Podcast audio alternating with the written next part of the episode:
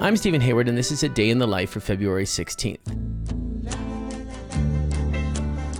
It was on this day in 2005 that Yusuf Islam, the artist formerly known as Cat Stevens, won a court case against British papers The Sun and the Sunday Times for printing stories alleging he had been involved in terrorism.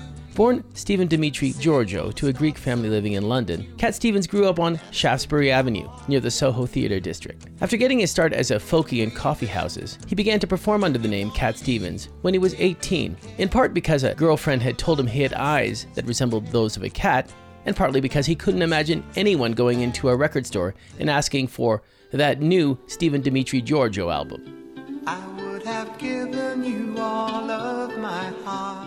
After scoring a minor hit with The First Cut is the Deepest, Cat Stevens contracted tuberculosis, which very nearly killed him. A year later, he had recovered. He was now a vegetarian and a committed yoga practitioner, and he began to record a new set of songs that would become the basis of the album Mona Bone Jakon. It was swiftly followed by Tea for the Tillermans. It's not time to make a change. and a year later, Teaser and the Firecat. Now I've been happy lately. After a 1976 near death experience off the coast of Malibu, during which he almost drowned, Cat Stevens began a process of spiritual searching, which began with him receiving a copy of the Quran as a birthday gift from his brother. And the rest, as they say, is history.